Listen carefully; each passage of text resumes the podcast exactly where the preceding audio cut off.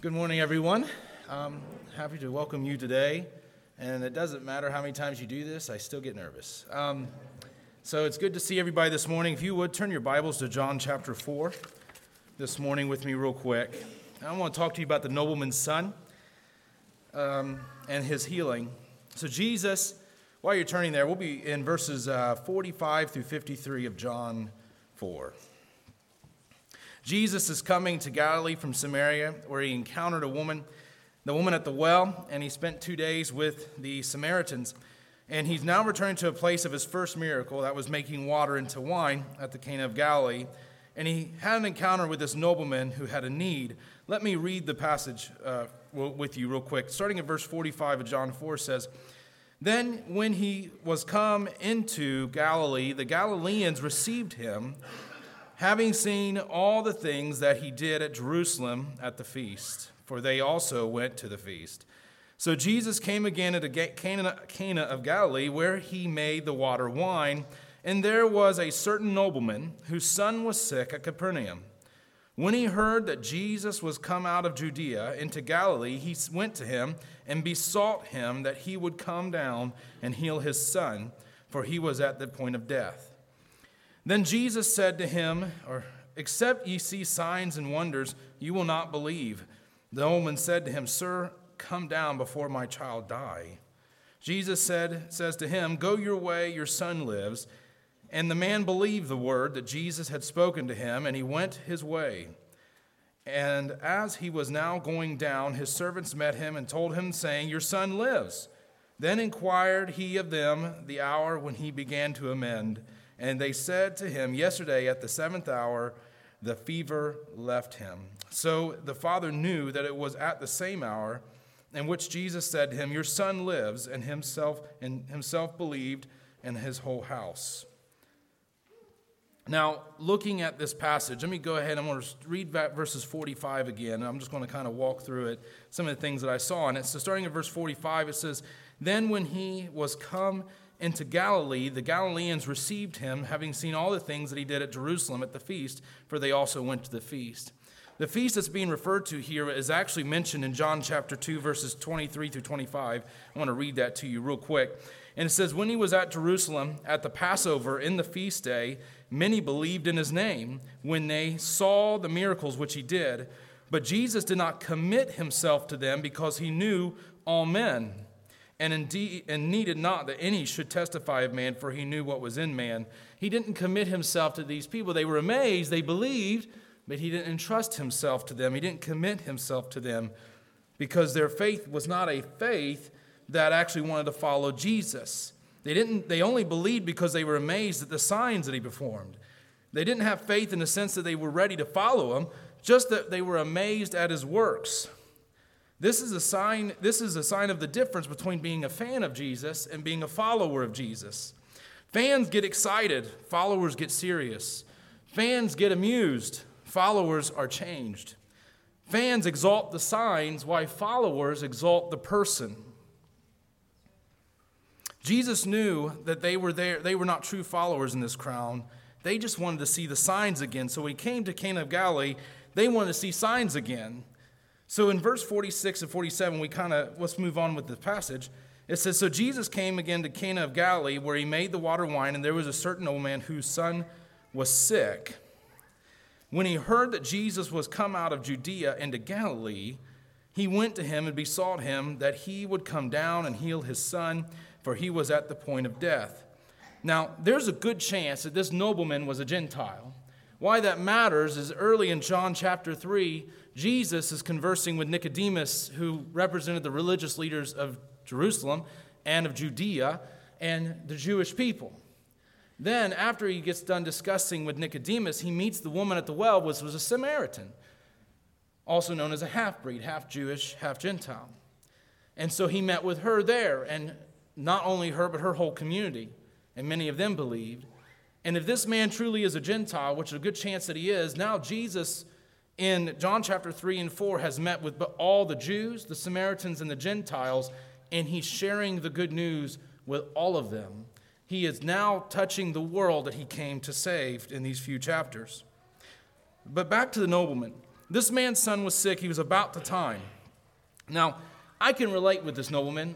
Um, there was a time when our little boy Titus, we didn't know would make it. Um, he had viral pneumonia. His oxygen dropped well below the ninety percent threshold, and he was in the eighties, hospitalized for days. There, there was a chance. The doctors didn't give us any promises of his recovery. We did not know what would happen to our Titus. Some one of the scariest times of our lives, sitting inside of an ambulance, going to the hospital, staying awake uh, night and day, sitting beside your boy, you don't know what to do. I can relate with this man of going to Jesus. When you've lost all hope, you don't know what's going to happen, you go to Jesus. And he went to Jesus to heal his son. And I can relate to that. It was one of the scary times of our lives. I remember pleading and persisting and begging God and Jesus that he would heal my boy, and I would have done the same as this man when he went to Jesus for his boy. So I can relate with that. Now, in verses forty-eight and forty-nine, it says, Then Jesus said to him, Except ye see signs and wonders, you will not believe. The nobleman said, Sir, come down before my child die. Now, here, Jesus sounds a bit heartless, but Jesus was rebuffing the man to make sure that he was not just looking for a sign. Now, if you're a miracle worker and you're going around, you're going to meet a lot of different people. Again, these people that in the town that he was at, they were amazed at the signs. They loved what Jesus was doing. They loved the miracles. And that's what they were going to Jesus for. We know about what Jesus was approached with the scriptures. Could you imagine all the requests that Jesus received? There was probably, I could just picture it now, two men sitting, drinking grape juice, saying to themselves, you remember that time that axe head fell in the water and the servant was freaking out about it because it was borrowed? Remember Elisha? You remember what he did? He threw a stick in the water and that axe head floated right up to the surface. Isn't that amazing? You know, I lost my boat last year. I remember that. It was my favorite boat. All my tackle was in the boat. It sunk. Wouldn't it be amazing if Jesus raised my boat out of those depths, pulled my boat back out of the water? Wouldn't that be amazing? Let's go talk to Jesus. I'm going to see if he can pull my boat out of the water. I could just see that happening all the time. There was a time when a lady came, Jesus, my child is demon-possessed. Jesus looks at her and says, how long has this been going on? Ever since they became a teenager. It's not demons. It's hormones. I don't know what that is. Don't worry about it. It'll pass. Jesus was met all the time with different requests. So the fact that he rebuffs this man and says, you just want to see signs and miracles. And he says, no, I come here because my son is about to die. Jesus was speaking in hope that this man would believe in dedication and not just amazement. That's all he was asking, was that he would come down because his child was on the point of death. He wasn't one of those who just wanted a sign from Jesus. He just, he lost hope and believed that Jesus could save his child. And still, even at this point, Jesus asked for faith from this man. In verse fifty and fifty-one, I'm going to read this. It says, Jesus says to him, Go your way, your son lives. And the man believed the word that Jesus had spoken to him, and he went his way. And as he was now going down, his servants met him and told him, saying, Your son lives. Now, Jesus granted the request, but it's like Jesus looked at him and said, Listen, I'm going to grant your request, but I'm not going to grant it in the way you want me to. You want me to come down to your boy. I'm not going to go down to your boy. You need to have faith that what I say is going to come to pass. You came to me asking for healing for your son. I'm telling you that deliverance is there, healing is there. You need to believe me and go home. I'm not going to give you exactly as you requested. He asked for faith. He didn't touch him. He just simply said the word, and it created a dilemma for this nobleman. Either A, he was going to believe Jesus, that Jesus, A, could heal, and B, that Jesus said he would do it and that he was going to fulfill it, or B, he was going to insist that Jesus do it his way, that Jesus come to his house and touch his boy, but in doing so would show his doubt that Jesus would do it.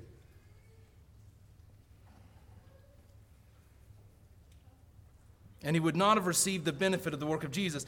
He could believe Jesus, follow Jesus' order, return to his dying child. And when he left, he had no external evidence, no physical assurance that what Jesus said was going to come true. Because it took him a while to get home. He took Jesus at his word and went home believing that what Jesus said was going to come to pass with no external evidence or assurance. He had to choose between insisting on evidence to exercising faith without tangible proof. And he believed Jesus, and with no assurance, walked home to his boy. What would I have done? That would have been a difficult choice because this man believed Jesus and he acted out his faith of what Jesus said. Let me ask you a question. What if you're petitioning to Jesus today? And what is Jesus telling you? And what are you willing to walk and live by what Jesus has said? Or does Jesus have to do it your way?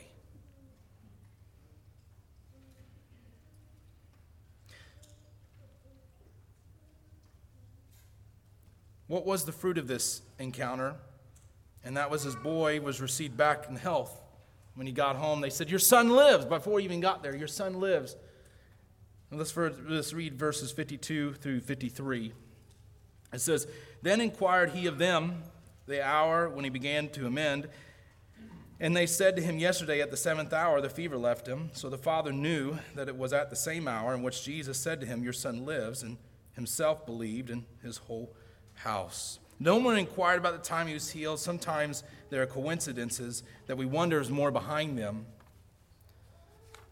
He wanted to know if this was not a coincidence that the boy came back to health, or or if this was a time, if this is exactly what Jesus said, and it was at the exact time that Jesus said, your son will recover, and your son lives, that this son recovered.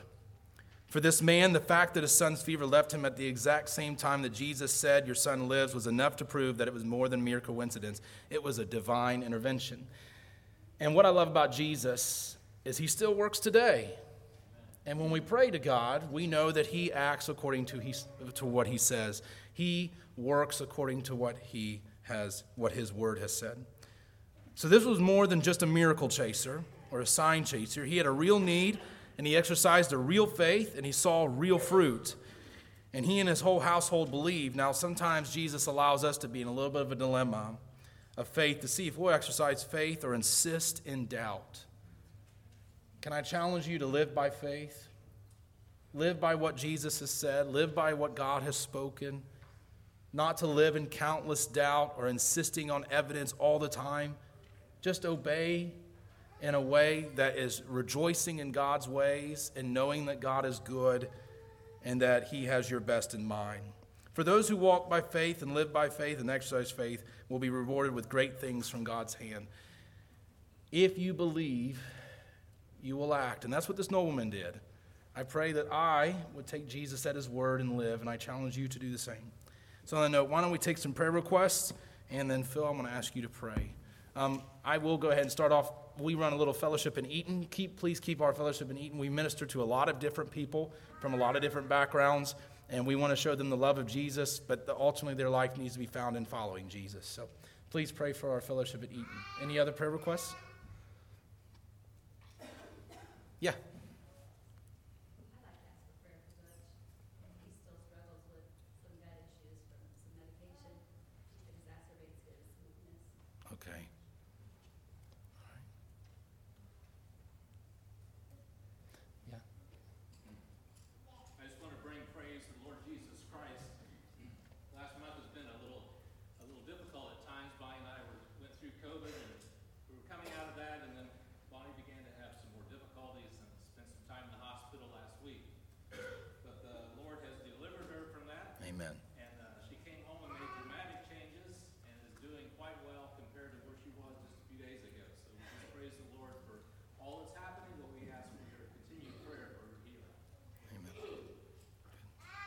Other requests? Okay. Phil, would you lead us in prayer?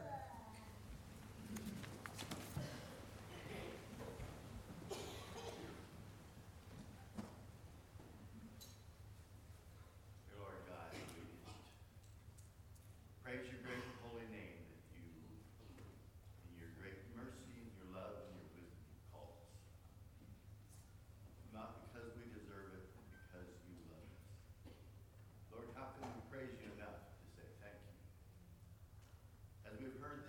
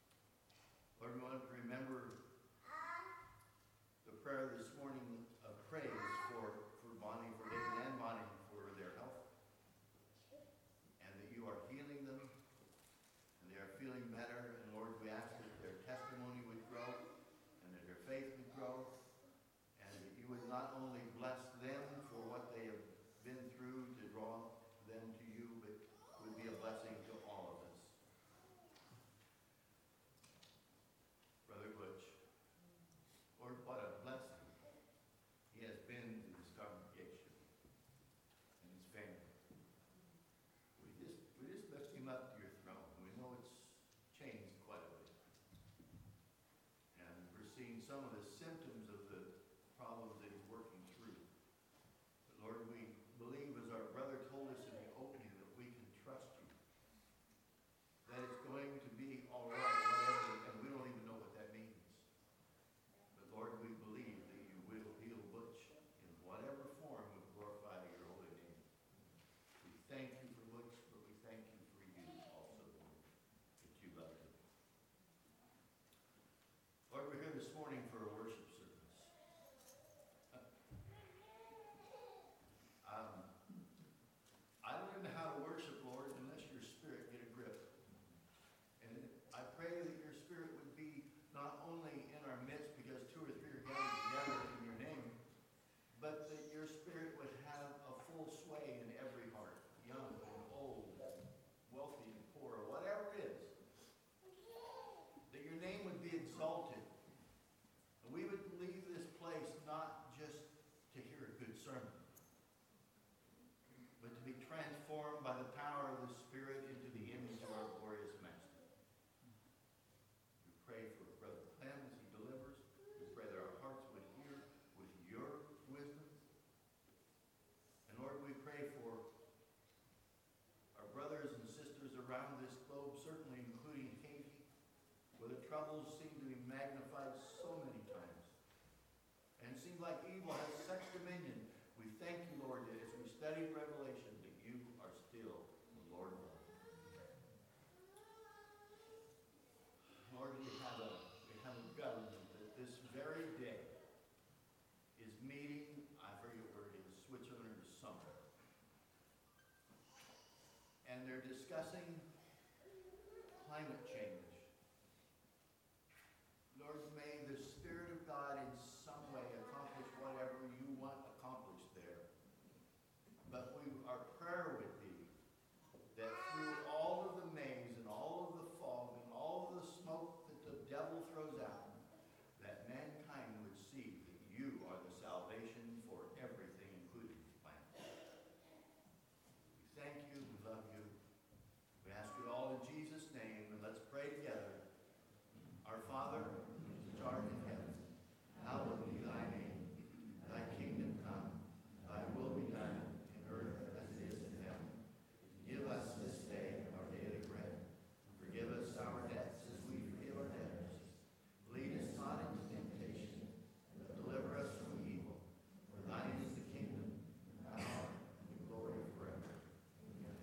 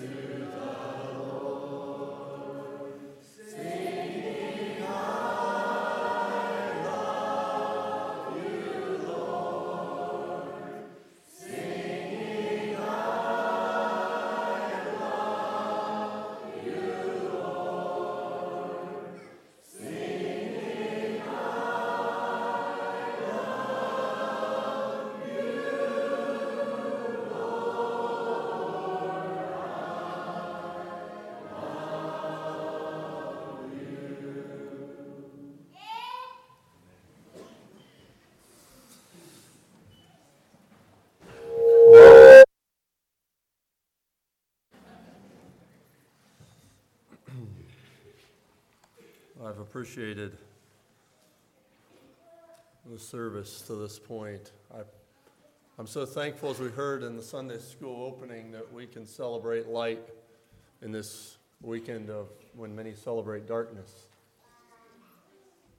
I'm thankful for the opening that the Lord brought that ties in throughout the sermon this morning very well. You know, I thought about this week about the foolishness of preaching, as Paul calls it, and how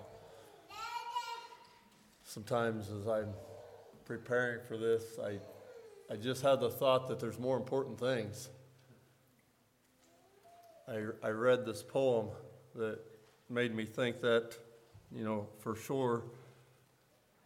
And really how we live our life is so much greater sermon than a message I can give on Sunday morning. We're going to look at Second Peter chapter one this morning.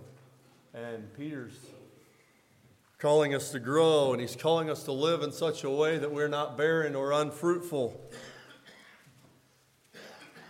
And I wonder what message we've preached to our neighbors this week. What message we've preached to our children.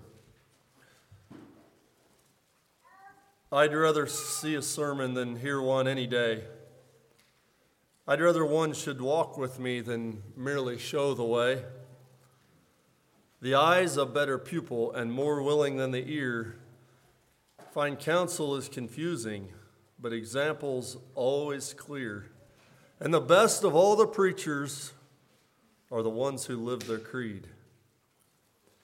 For to see good put in action is what everybody needs. I soon can learn to do it if you let me see it done. I can watch your hands in action, but your tongue too fast may run, and the sermon you deliver may be very wise and true, but I'd rather get my lesson by observing what you do. For I might misunderstand you and the high advice you give, but there's no misunderstanding how you act and how you live.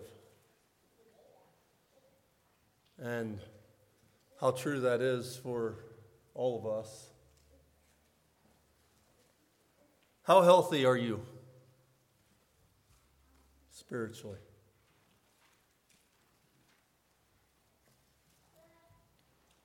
How would your neighbors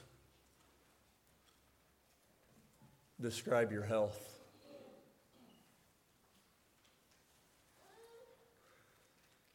Today we're going to look at some what I've called supplements for Christian growth.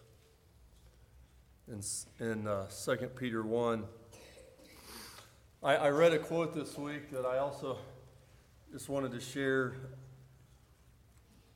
It said, uh, a boss says, let's go. I'm sorry, a boss says, go. A leader says, let's go.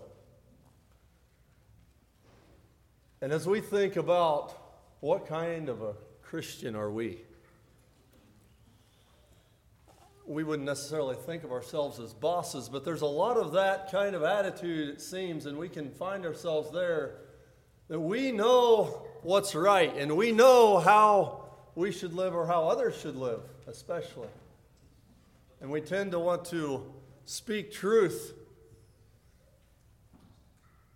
maybe more often than we say, let's go. It's easy to say abortion is wrong, and it's more difficult to help take care of those children and to support those mothers who find themselves in difficult situations. And, and you could give many examples of the difference between perhaps being a Christian boss or a, a leader. And we need more leaders in our world. Before we start into to Second Peter here, I just want to, we, we went through First Peter a couple years ago, and, and I just want to give the setting this was written in. First Peter was probably written around uh, A D sixty to sixty-five, somewhere near the time of Nero's persecution of the Christians, likely written from Rome. And in First Peter one one, we see that it was written by Peter to who? To those, to strangers scattered. It says, and it's it's the stranger here speaks of a resident foreigner. He calls them the same thing in chapter two, verse eleven. He calls them strangers and pilgrims. Peter was writing to people that he calls strangers that had been scattered, perhaps after King Herod had killed James in Jerusalem. During that time, the persecution had gotten great enough that, that they had fled. and went to other areas to live. And the people he was writing to here were in the area of what we know of today as, as Turkey.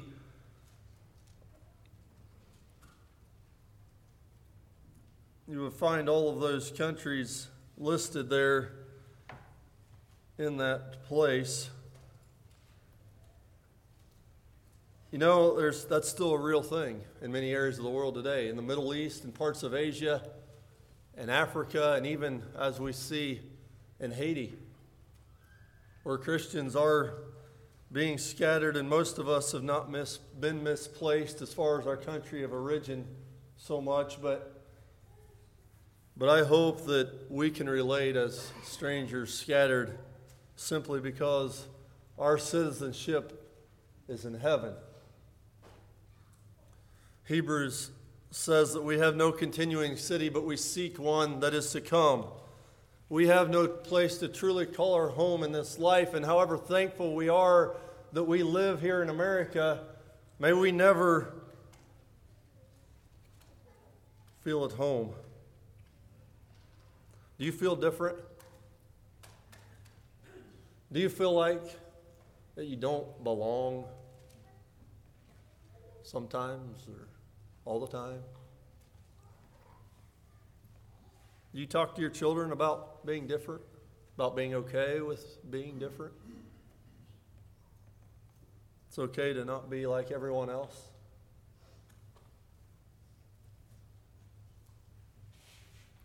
Too many times we want to fit in. We want to be accepted and we want to belong. And I think that sometimes, even without intentionally doing it, sometimes without knowing that we're doing it, we compromise. And we do the things that it takes to fit in, to the point that we, with the writer of this book, Peter, can find ourselves denying Christ.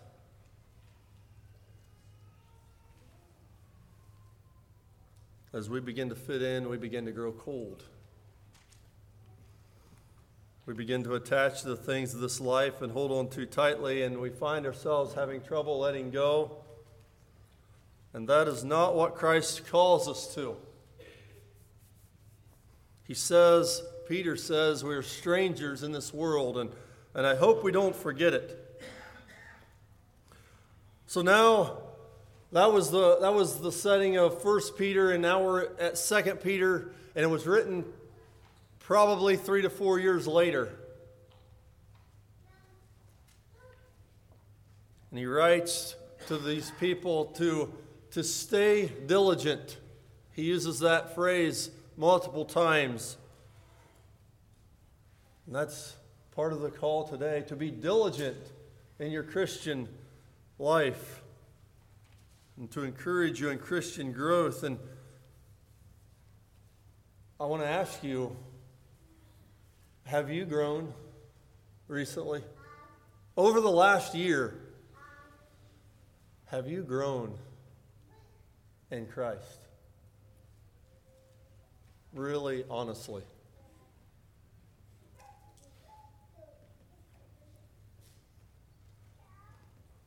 This book of Second Peter was also written to combat false teaching, warns against the influence of these teachings in the lives of Christians. And that comes later in the book. We won't get there this morning.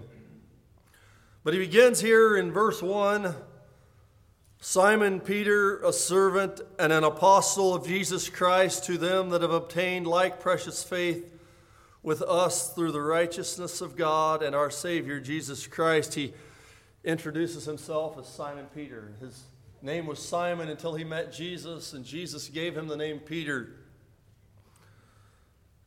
He introduces himself as a servant and an apostle, and I think that we know what a servant is. It's someone who serves others.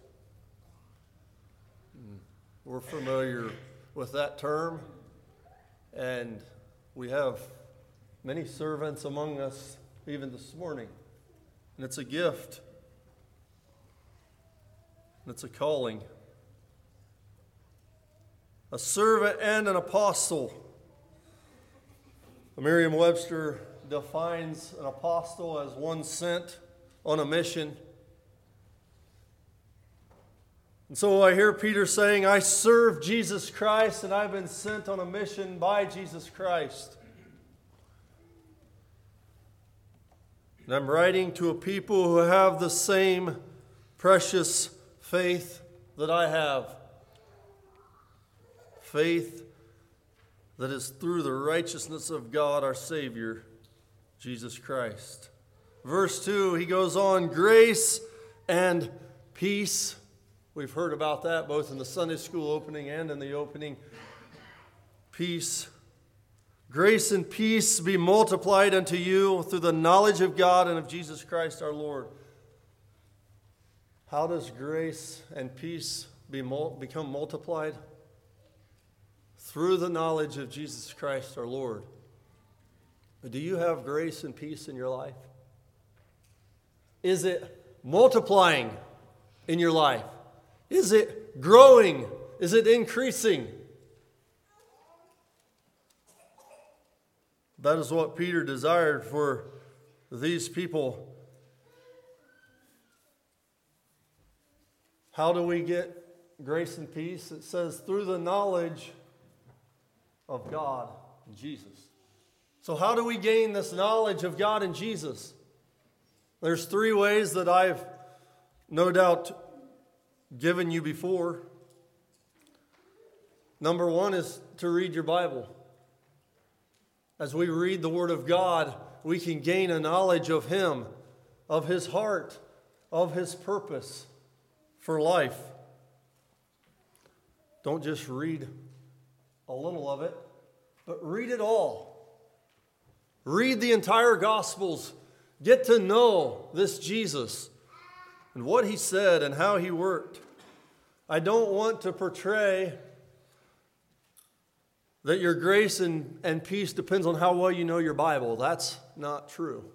That's not what this says. It says depends on knowing God. How well you know your God is what's going to multiply grace and peace in your life. So it's not just in knowing your Bible, but that is a way that you can get to know God. Another is to pray. Talk to Him. And I know that some of you have shared that it feels like your prayers don't work. They don't go anywhere. They don't leave the room. I've felt that way. I just want to encourage you to continue to pray. Don't give up.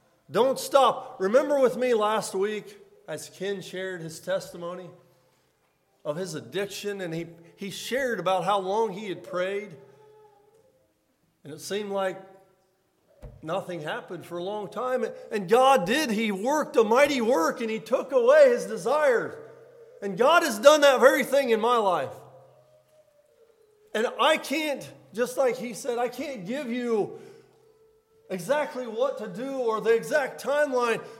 God works in ways that are different than any of us would often do. But I know that He will. He says in His Word, if you seek me, you will find me when you seek me with all of your heart. He says, ask and you shall receive. Seek and you will find. Knock and the door will be open. Don't stop. He is hearing your prayers. And in those times, I just want to encourage you to be disciplined in the Word of God. To continue to read, because I do believe there's a sanctifying effect. Though it's slow at times, it seems like maybe God's not working as fast as we would like. As we continue in the Word and in prayer, He sanctifies us. Sometimes it takes a while, but our desires change. Our hearts change.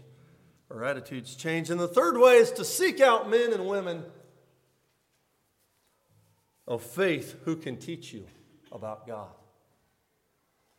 And I know that it's easy to talk to our peers.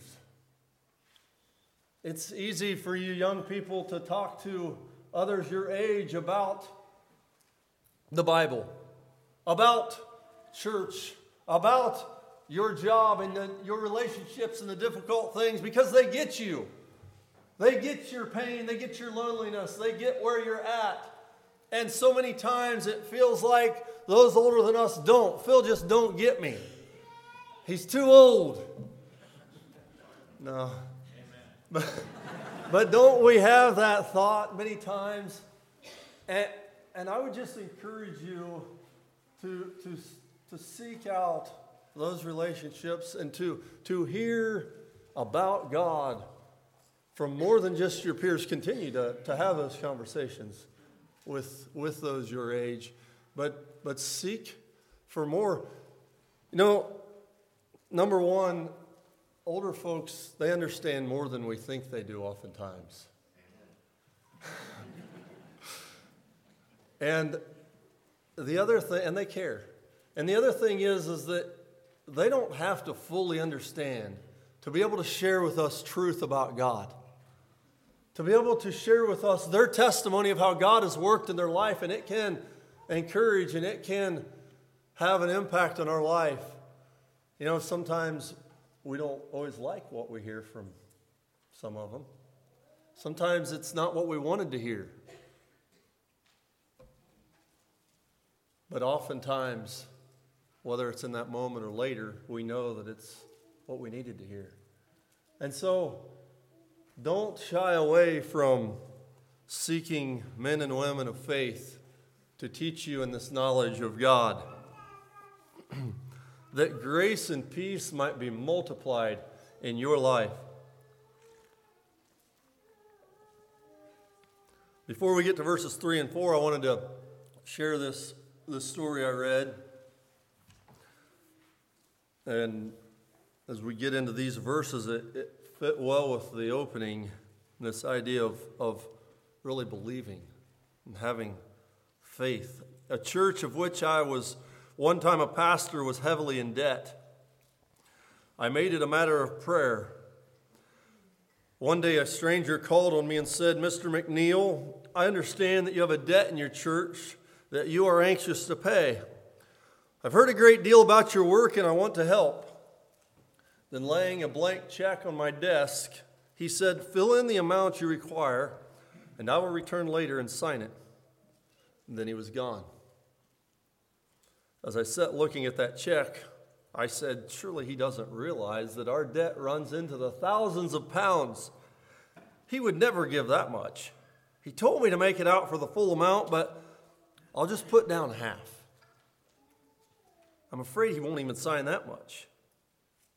After a little while, the stranger returned and with scarcely a glance signed the check and left without another word.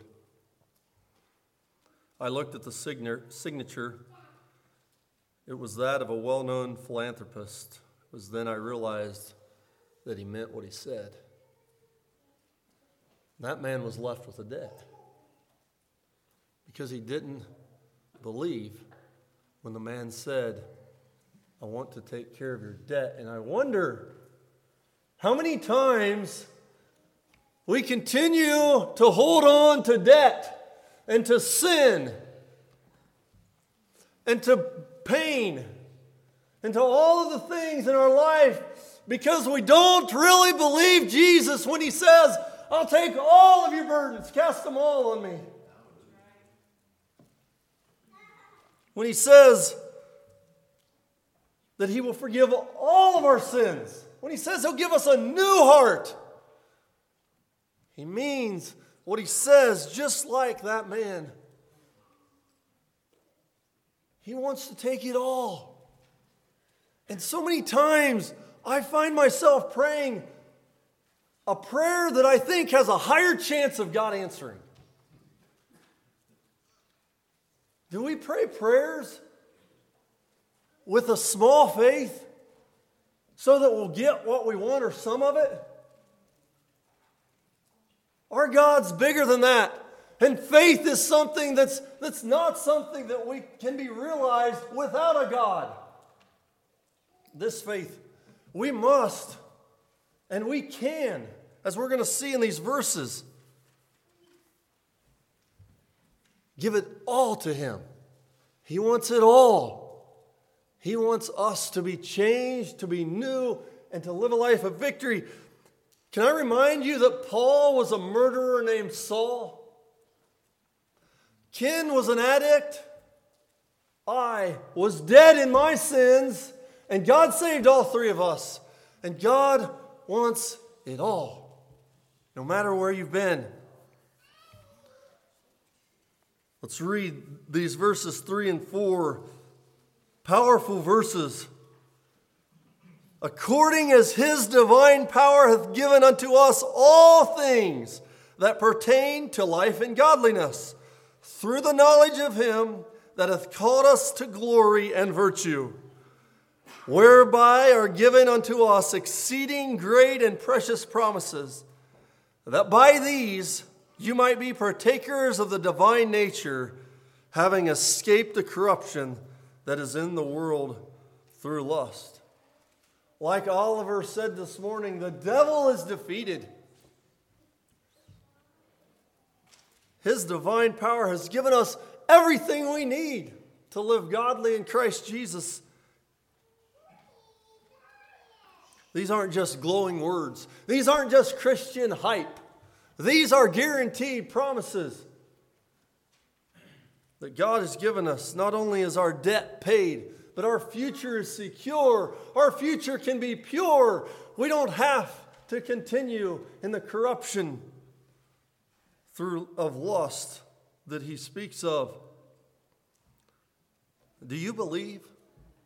Are you living in that divine power? Do you believe those promises? I believe that as we get to verse five, we have to, they, it's connected to verses three and four.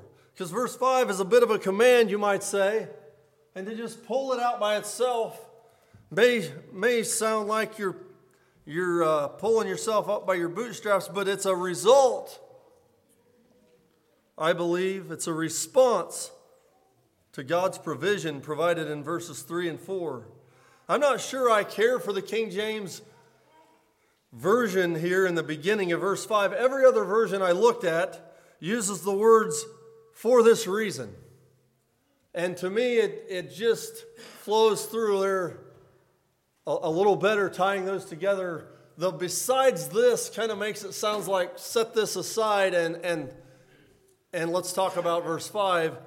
For this reason, because of verses three and four, be, and besides this, it says, giving all diligence, add to your faith virtue, and to virtue knowledge, and to knowledge temperance, and to temperance patience, and to patience godliness, and to godliness brotherly kindness, and to brotherly kindness charity. This effort, this diligence, this focus, I don't believe it's about working your way to heaven. It's not about faith plus these things allows you to climb the ladder, and when you finally get to the end, you've arrived. It's not that Gail is up at godliness and I'm here at patience and Addie is back at virtue. I, I don't understand it that way, although it, as it, the way it's written, it, it's easily, it, it could be said that way, I suppose you might say, but, but I don't, it doesn't seem to be... Um, the the character of Scripture to understand it that way. And I believe that every one of us are called to all of these, these things. We're going to see that in a moment. Peter goes on and he calls this set of verses these things multiple times later as he's speaking of knowledge and temperance and patience and godliness.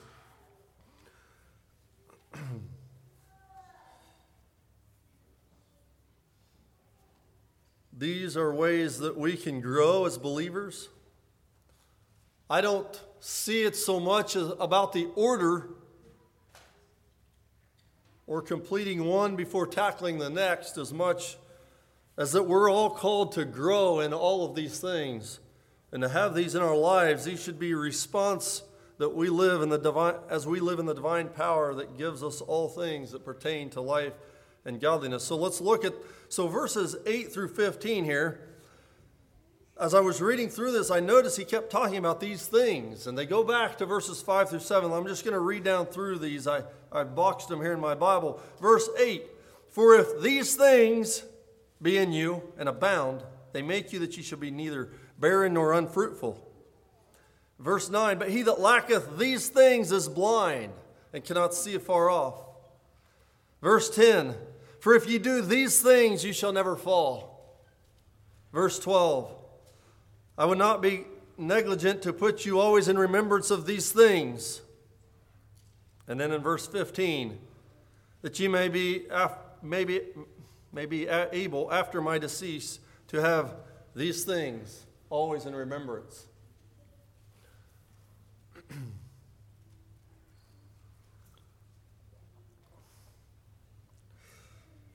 Well, I, we've used most of our time here. Um, I originally had thought that we would spend most of our time on these things, but we didn't get there. Uh, we're going to just briefly go through and define these things, and I guess I would give it to you as homework because they seem pretty important. Do you want to be barren and unfruitful? We must have these things. And so I would just encourage you to study them and to seek them in your life. Virtue is something that we don't use often in our vocabulary. And it was a bit of a challenge for me to fully grasp what what that means or what that is. And, and so maybe you will spend some more time figuring that out. The, the definition of it could be good character.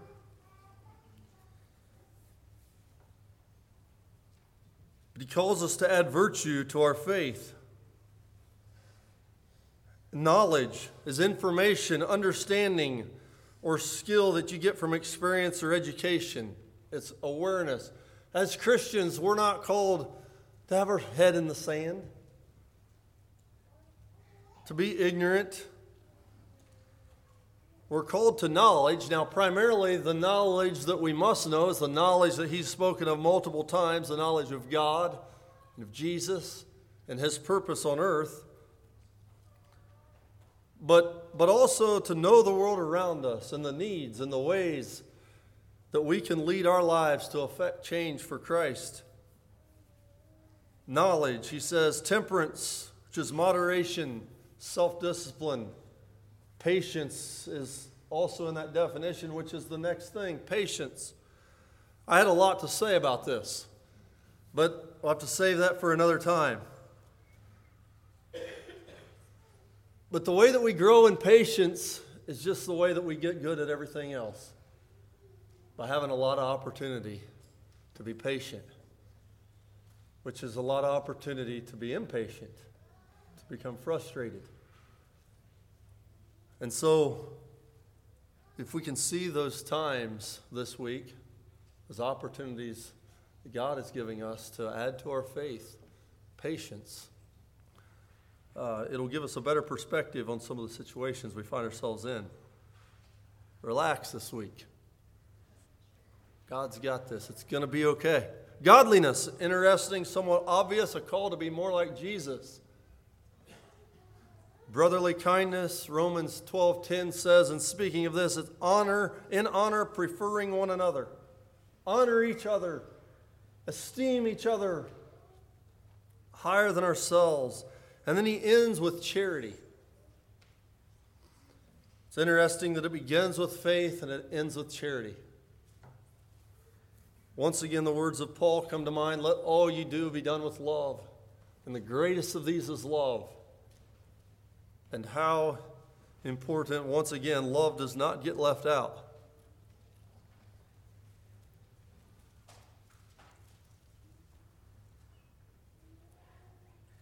Verse eight. For if these things be in you and abound, they make you that you shall neither be barren nor unfruitful in the knowledge of our Lord Jesus Christ. To abound means to exist in a large amount, to increase, to grow. If you're not growing in your walk with the Lord, I would encourage you in these supplements that Peter has given us this morning.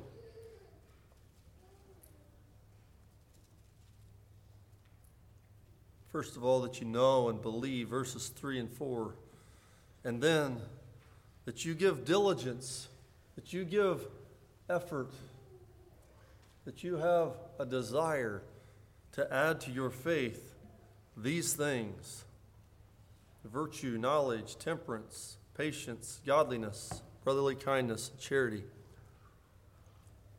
Because verse nine says, he that lacketh these things is blind and cannot see afar off, and has forgotten that he was purged from his old sins. If you don't have vision, if you don't have perspective, if you cannot see more than the here and the now and the problems that are facing you in this moment, the problems that are facing our nation in this moment, or our church in this moment, or, or your job in this moment, if you cannot see that there's more to life than just what we're hearing today, have you forgotten what Christ has done for you? Have you forgotten that you were purged from your old sins? Verse ten, rather, brethren, rather than being blind, rather than being unfruitful and barren, instead of that, give diligence to make your calling and election sure, for if you do these things, you will never fall. Do you believe these verses that we've read this morning? Do you believe that His divine power has given to us all things that pertain to life and godliness through the knowledge of Him that has called us to glory and virtue? That exceeding and great and precious promises are given to us, that we can be partakers of the divine nature, that we can escape the corruption that is in the world through lust.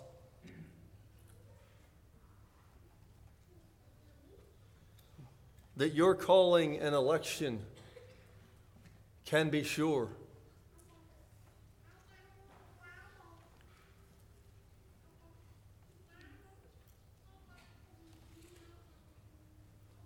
Now, whether that means that you will not fall from grace or that you will not sin, I'm not sure that it matters.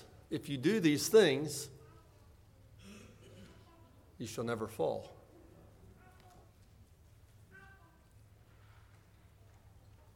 Verse eleven ends with this: for so an entrance shall be ministered unto you abundantly in the everlasting kingdom of our Lord and Savior, Jesus Christ. Isn't that what we want? Isn't that our desire, our hope?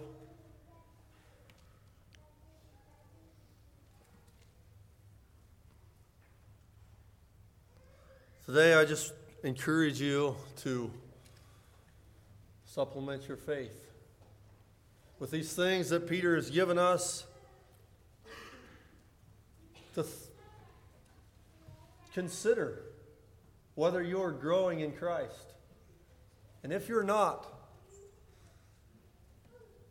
that you continue in, the not, in this knowledge and in, in knowing more about Him, whether that's through His Word, through prayer, through talking with others who can encourage you and instruct you.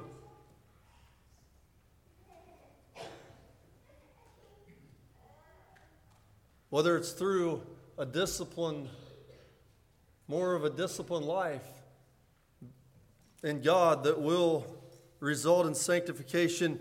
Our world needs more leaders and less bosses. And sometimes bosses, well, people don't like to work for bosses very well. But people really enjoy working with leaders. those who will dig in and get dirty with them. And I, I feel like in our country, Christianity as a whole has gotten more of the name of a boss than of a leader. And let's change that in our lives, in our communities, in our church.